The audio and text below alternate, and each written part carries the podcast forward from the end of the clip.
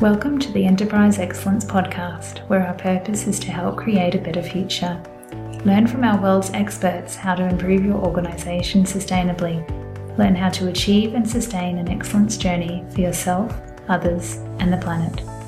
And I'm your host, Brad Jeavons, coming to you from Brisbane, Australia. We are proudly brought to you in association with SA Partners, a world leading business transformation consultancy. SA Partners are a truly purposeful company focused on helping organisations achieve sustainable improvement for themselves, others, and the planet. Welcome to episode 93 of the Enterprise Excellence Podcast. It is such a pleasure to have Mr. Scott Copeland on the show with us today. Scott is an organisational change, agile IT, and project management expert. He has taught in project management at the University of Washington. Scott is the author of the new book, The Integrator a change management framework for achieving agile IT project success. Let's get into the episode. Scott, thank you so much for joining us today. Well, thank you for having me. Scott, mate, what's your backstory? What what brought you down to this place of writing a book on actually achieving success with uh, agile transformation? Well, it was really grounded in the fact that I initially had been working in project management, mostly IT, early in my career. And it all seemed to focus on projects and all seemed to focus on IT, but there were all these things called human beings getting in the way. And so it just seemed so illogical to not understand and try and make sense of, well, what about the people and why is it that their behaviors are obstacles and in fact how do we turn that around? So we started focusing on the fact that you know let's look at what's happening with the people and see if we can help them understand and maybe we should be changing the it and changing the project. So you don't really do that individually. Look at it and standalone and look at the project standalone. So i thought well let's figure out a way to integrate it and make it all work together as a combined sort of action plan. And so that's what started. And over 45 years, I developed a methodology, a company, wrote two books on it, taught on it, and it grew. It made things happen. It was successful. Well, it's such a key topic, isn't it? Because, like, I know there's so many different stats getting around about how many projects fail, how many transformations with agile fail, or lean, or anything else. Like, it's it's the odds aren't stacked in your favor typically, are they? Well, there are numbers, and the classic kind of reports that came out many years ago about IT projects greatly improved with the data that was presented and the advent of various methodology. And today we, we think of agile, we think of that methodology.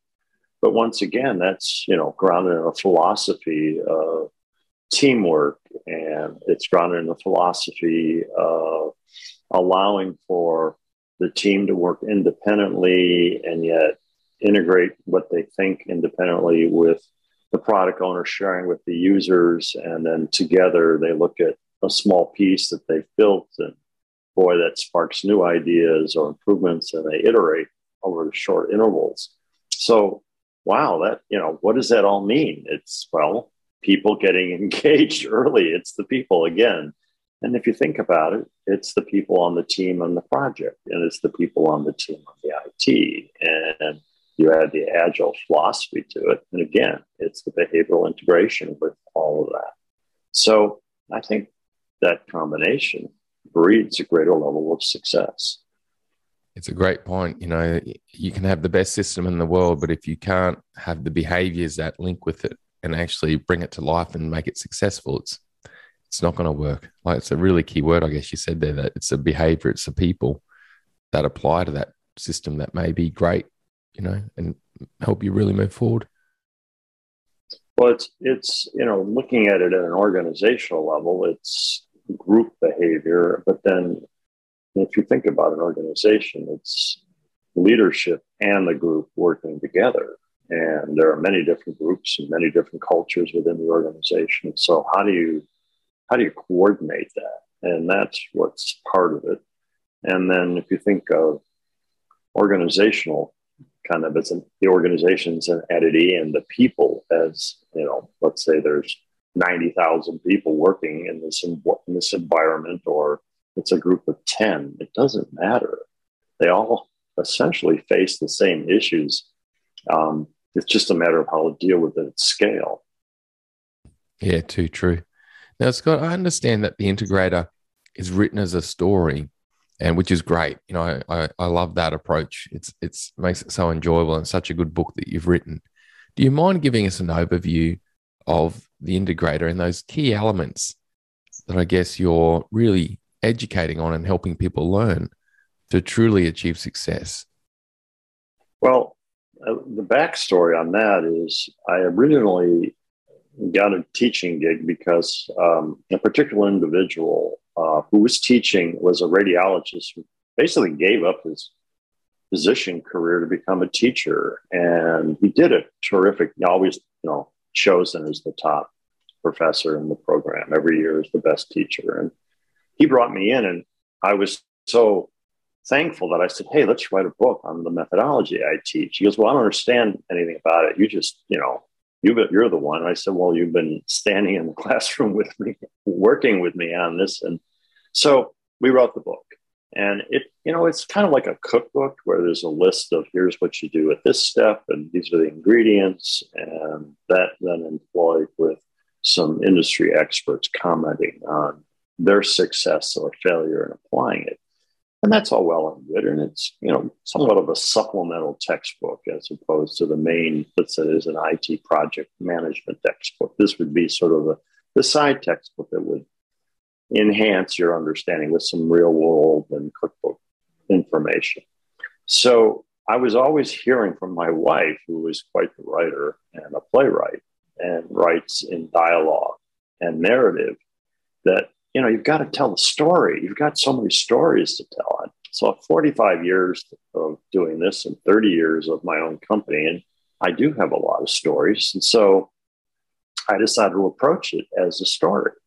And so I had to learn how to write dialogue because you know professional business writing doesn't get into two people in a meeting as, as, as, you write you you know you write a recommendation about what you found and the results of the meeting well in the way i wrote the book was you tell the story and there are two people in a meeting and one of them says well we do have literally 90,000 people we have in this organization it's called LA County. And of them, there's a subset that's, you know, many, many thousands of people that make up healthcare. And there's six hospitals in this county system. And gee, how do we tap into getting everybody to work together on a strategic plan?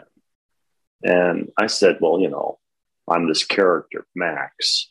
And through Max's eyes, I say, well, that's that's very easy. You can narrow it down to about seven to nine representative people. Um, and, you know, there's a riot going on in the room when I say this. You can't possibly do that.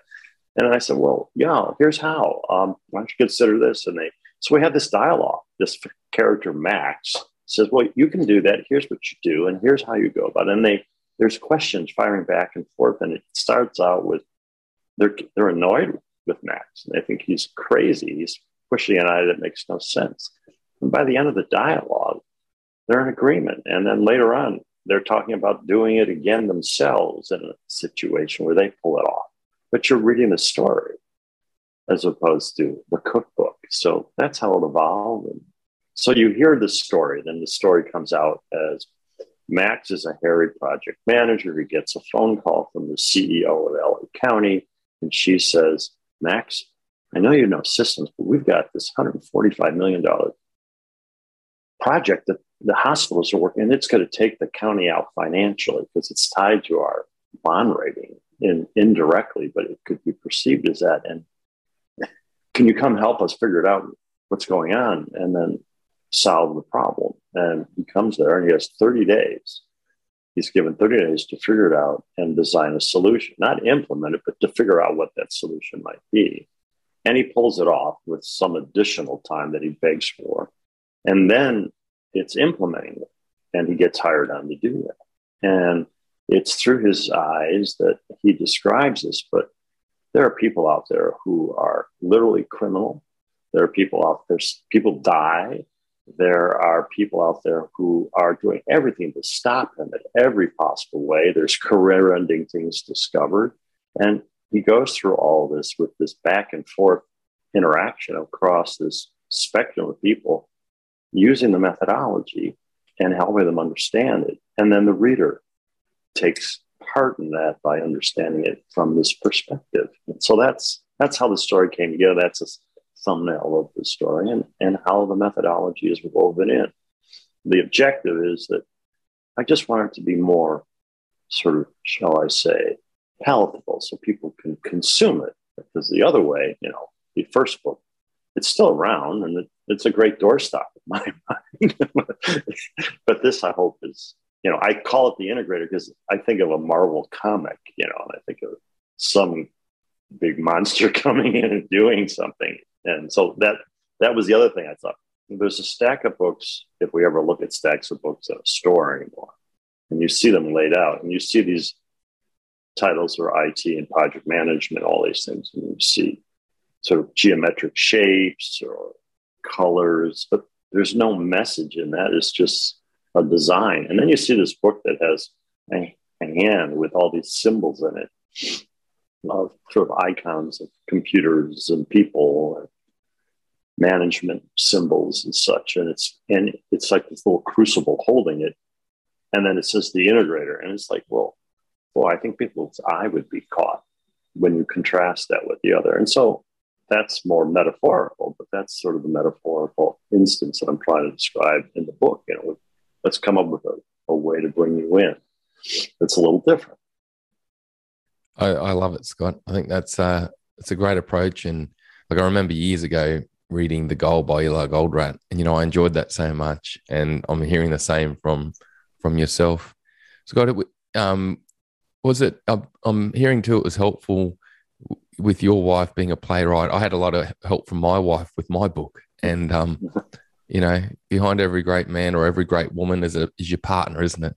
And um, absolutely, yeah, it's great. Absolutely. Scott, with, oh, sorry, mate. No, no, the, the book, The Goal, is definitely something that, um, you know, it comes to mind and, and was something that I thought about. It was a great sort of model for me to think in terms of when characterizing and starting my book. Anyway, go ahead. Yeah, that's great. Go to enterpriseexcellencepodcast.com backslash downloads to get hold of a book overview and press release Scott has kindly provided us. Please like, subscribe, and share this podcast to help others gain insights and create a better future. Let's get back to the episode. Um, Scott, with the book, you've written on such a key topic. You know, I, can, I heard from earlier in our conversation, it's this you've got this system of agile, which is really powerful and, you know, proven amazing results over and over and over again. But we know that there's a lot of challenges with actually making it stick. And and you mentioned there's the people factor that you apply to that. And then it's the actually the behavior of these small teams and the behavior of leadership that m- makes or breaks that effort. What are those key things that you you write in the book that people can consider to actually help achieve more success than not achieve the transformation? Well, it's the number one issue is leadership. And so that that is a, a challenge if you don't have the kind of leadership necessary. And, and there are, you know, as you think about it, how do I manage upwards? That that is a terrifically difficult thing to do. And so in many respects, you have to in those circumstances, maybe you have to leave the organization because you don't have what's important, the driver, which is leadership. But let's make the assumption that there is at least a reasonable sen- sense of leadership and a leadership team that's there with the intent of driving success.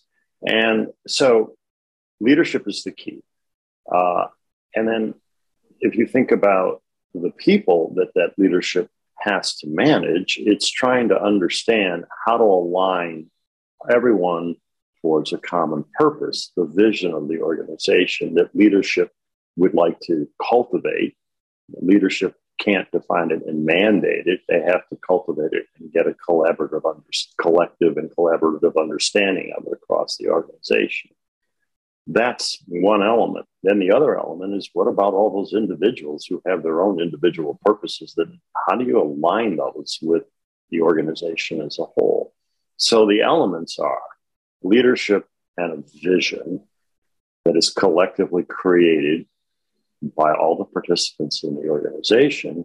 And then the actual individuals that make up that organization from the front line, middle management up to the top, or in smaller organizations where it's not much in the way of middle managers, the top and front line, whatever that collective is, each one of those members of that collective have their own view. And so, how do we take advantage of making it so those individual views work with the overall purpose of the organization. So it's an alignment of the individual with the overall organizational purpose.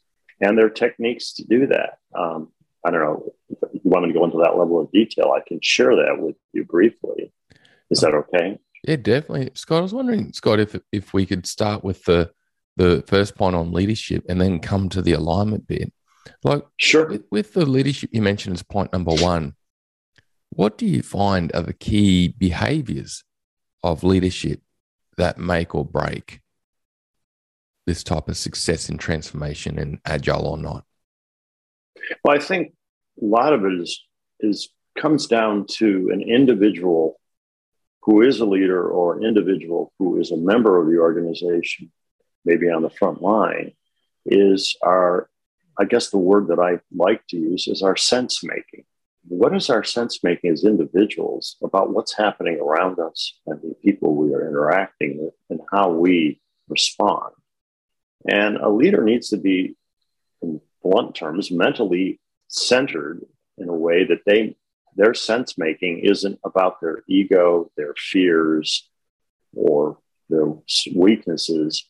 It's got to be more about what's actually they perceive and then checking in as to whether that perception, because everything is going to be filtered by our perception. So, what do we, what do I see as a leader, and then how do I check in with the people around me that what I'm seeing is indeed an accurate picture? And if I see something and I get a reaction from my management team that says you're off point, that you aren't mis- aren't understanding, you are misunderstanding, then how do we reconcile? How do you as a leader reconcile? Do you bring that in as a collective understanding, or do you turn around and mandate that that's you know what you're hearing is wrong?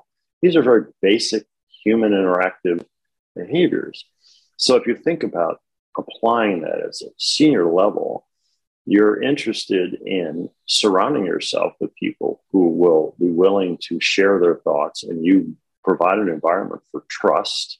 There's a great, great phrase trust is the coin of the realm and the I think it's David Gergen. I think it was a press secretary under a Republican or Democratic president in, here in the United States, and it's like, how could you play in both camps? Well, obviously you you know how to bring about a trusting relationship with people.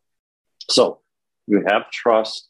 People are willing to communicate, and you together have arguments, but not in terms of personal. You argue over what's the best approach and you breed that behavior. And how do you do that? You do it through storytelling. We only have stories. That's really all we are. It's this collection of stories. So senior management and the top executive says, well, I want to go build an electronic health record system because this is going to improve things, as opposed to they tell a story, well, when I implemented one and it changed the lives of these people. We now have this growing level of healthcare in our community that I came from that I now want to bring to this community. And people are now, the numbers of people who have health insurance in this community that I came from and are getting the care because of the system we put in offer. And you tell this story. It's interesting as opposed to kind of like my first book. So that so if you do storytelling and then middle management hears storytelling from top management, top management, and, and, and, middle management exchange their stories. Middle management does the same with the frontline management.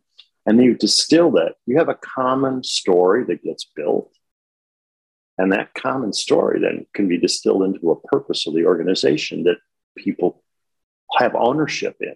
And that ownership isn't based on, I told my story and you told your story and we have agreement. It isn't that. It's just that you heard my story and I heard yours.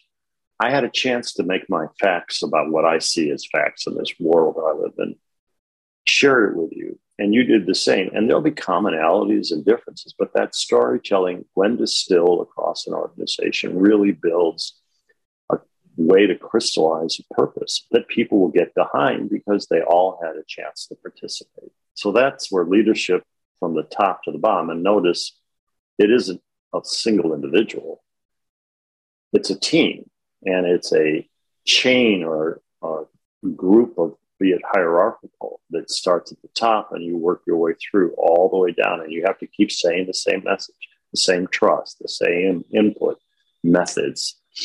And that collective understanding is what is to brood through that process. So that's my story of leadership in a nutshell. Like i guess i hear two things in there. I really hear you talk about from a leader building that trust and in a way building that trust through humility but also scientific thinking in a way. You, you, don't assume that anything's gospel in your mind and check it debate it have that conversation understand it. But then also i love the connection you just made from storytelling in a way to creating alignment on vision. Like what is a vision but or you know a purpose but it's it's a description of that story we're trying to head towards isn't it? And that alignment yes. that you're getting. It's a really great way to do it I remember seeing a Henry Ford story years ago where he spoke about, you know, doing away with the horse and every every person with an with an average wage can own a car and drive that great country. like there's some cracking examples out there, aren't there? Absolutely. And and the idea of sort of the humanity of the story as opposed to the strict list of to-dos is is compelling. It you know it's um, well it, it speaks to all of our senses. Some some people can hear, see, and you know physically can, aesthetically feel the story. It, it hits however you take in and communicate whatever mechanism from a scientific standpoint that works for you. You're brought in when it becomes a storytelling environment. And so that it is very helpful to get people to join in the storytelling because you're essentially choosing a, a, generic way or a broad spectrum way of communicating that no matter what your method of learning and intake is, that storytelling is inviting to you because whoever you are, you're, you know, I'm working on the the audio level. That's what really works for me. And I can obtain that from the storytelling versus the kinesthetic where I kind of feel the experience and so forth. Yeah, that's brilliant. And you look at a lot of the you look at the, a lot of the leaders above the great organizations that have really nailed it with agile. And they are storytellers all the way. Like they're visionary and they tell these stories that are mega, don't they? I was just listening to um, Mark Zuckerberg on the Tim Ferriss show the other day, and you know, there was that many pictures he was painting in my brain about the future with the stories that he was telling. And this is for an introverted guy that calls himself an introverted guy. So I reckon that's pretty good going. Well, he, you know, the whole idea of coming up with a purpose that drives people. Um, and that, you know, that's what the story or vision of an organization is about, you know, to have a purpose. And so this is clear that we as an organization and we have buy-in about we as an organization are all about this purpose. You've sort of got half the battle won. The other half gets back to what about all those people that told that's their story and it got distilled into the organization? So where does their individual purpose fit in? Does it align? And, and if it doesn't, what do you do? And that's that's the next step. I'm I'm really keen to explore that, Scott, because you know, in a way, we've covered this really great area of purpose and this really great area of you know having that purposeful vision. In a way, is what we're talking about a purposeful vision, which I love that connection of it, and that bolts that bolts straight into the um, agile system of having that longer term vision and goals and then setting the shorter term sprint vision and goals. So it all what you're talking about just bolts straight into the agile system. What right. what is the bit yeah. that you write about, Scott, when it comes to then people whose vision and purpose and maybe behaviors just don't bolt in at all to that organizational path. And it some of them can become disruptive. What's what's your well, view there? I think again it comes back to that word sense making and my view my sense making versus your sense making is very different because we're all very diverse whether one wants to homogenize in their mind or not we are completely different plants or animals out there.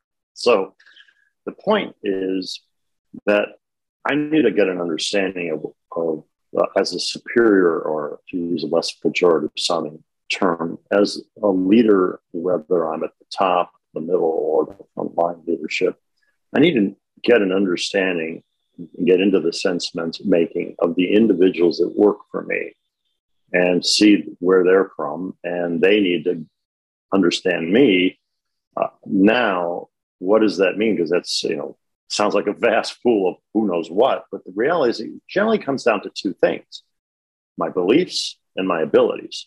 And if you say, we as an organization have this stated purpose, and we get into a dialogue, we understand each other, hopefully through a dialogue where one is mandating, but one is listening and trying to clarify and understand the other.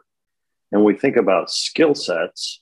Well, that's what we're talking about when, when I mean ability. Well, if you're asking me to do something that I using new technology in a way I've never used before, well, I need training. It's you know that's what ability is about. That's kind of an easy one, I mean, in a sense, because it's much more tangible. So if we take that tangible skill set need, then it's up to me as a leader to not you know undercut you by putting you into a situation where you don't have the skill. You're you know basically I'm saying you're going to put you, set you up for failure. I want to set you up for success. So, what greater way to buy you in to aligning with the organizational purpose, but to give you the opportunity to, to learn a new skill?